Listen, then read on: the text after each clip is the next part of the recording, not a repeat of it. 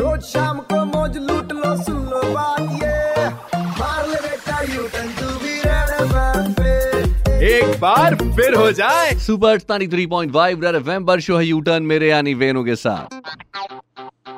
Fake news पढ़ के mind में आया वाई वाई तो याद रखना वेनु करेगा verify verify this time social media पे कोई वीडियो नहीं बल्कि एक फ़ोटो वायरल हो रही जिसमें दिखाई दे रहे हैं एक बुद्धिस्ट मॉन्क और जिनको दो गार्ड्स ने पकड़ा है, और ये क्लेम किया जा रहा है कि जो बुद्धिस्ट मॉन्क है ये वर्ल्ड के सबसे ज़्यादा बुज़ुर्ग इंसान है जिनकी एज 201 201 साल है, क्योंकि ये नेपाल के पहाड़ों में मिले थे। लोगों ने पहले समझा कि ये मम्मी है, लेकिन साइंटिस्ट ने जब उनको चेक किया तो पता चला कि मम्मी नहीं, वो जीवित इंसान है, इसलिए ये वर्ल्ड के सबसे बुज़ुर्ग व्यक्ति माने जा रहे हैं। और मुझे लगा, यार ऐसा तो कहीं पता नहीं चला, सुनने में नहीं आया।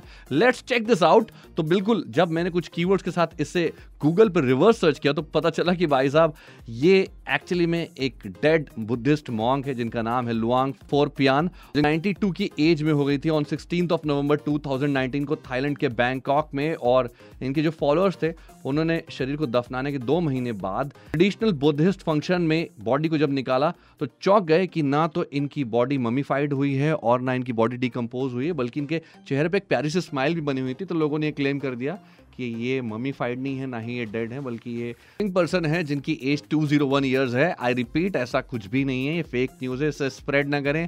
फॉरवर्ड का बटन ना दबाएँ, प्यार फैलाएँ, प्यार अफवाहें नहीं। सुनते रहो U turn with R J Venu Monday to Saturday शाम पाँच ऐसी नौ ओनली ऑन 93.5 रेड एफएम बजाते रहो।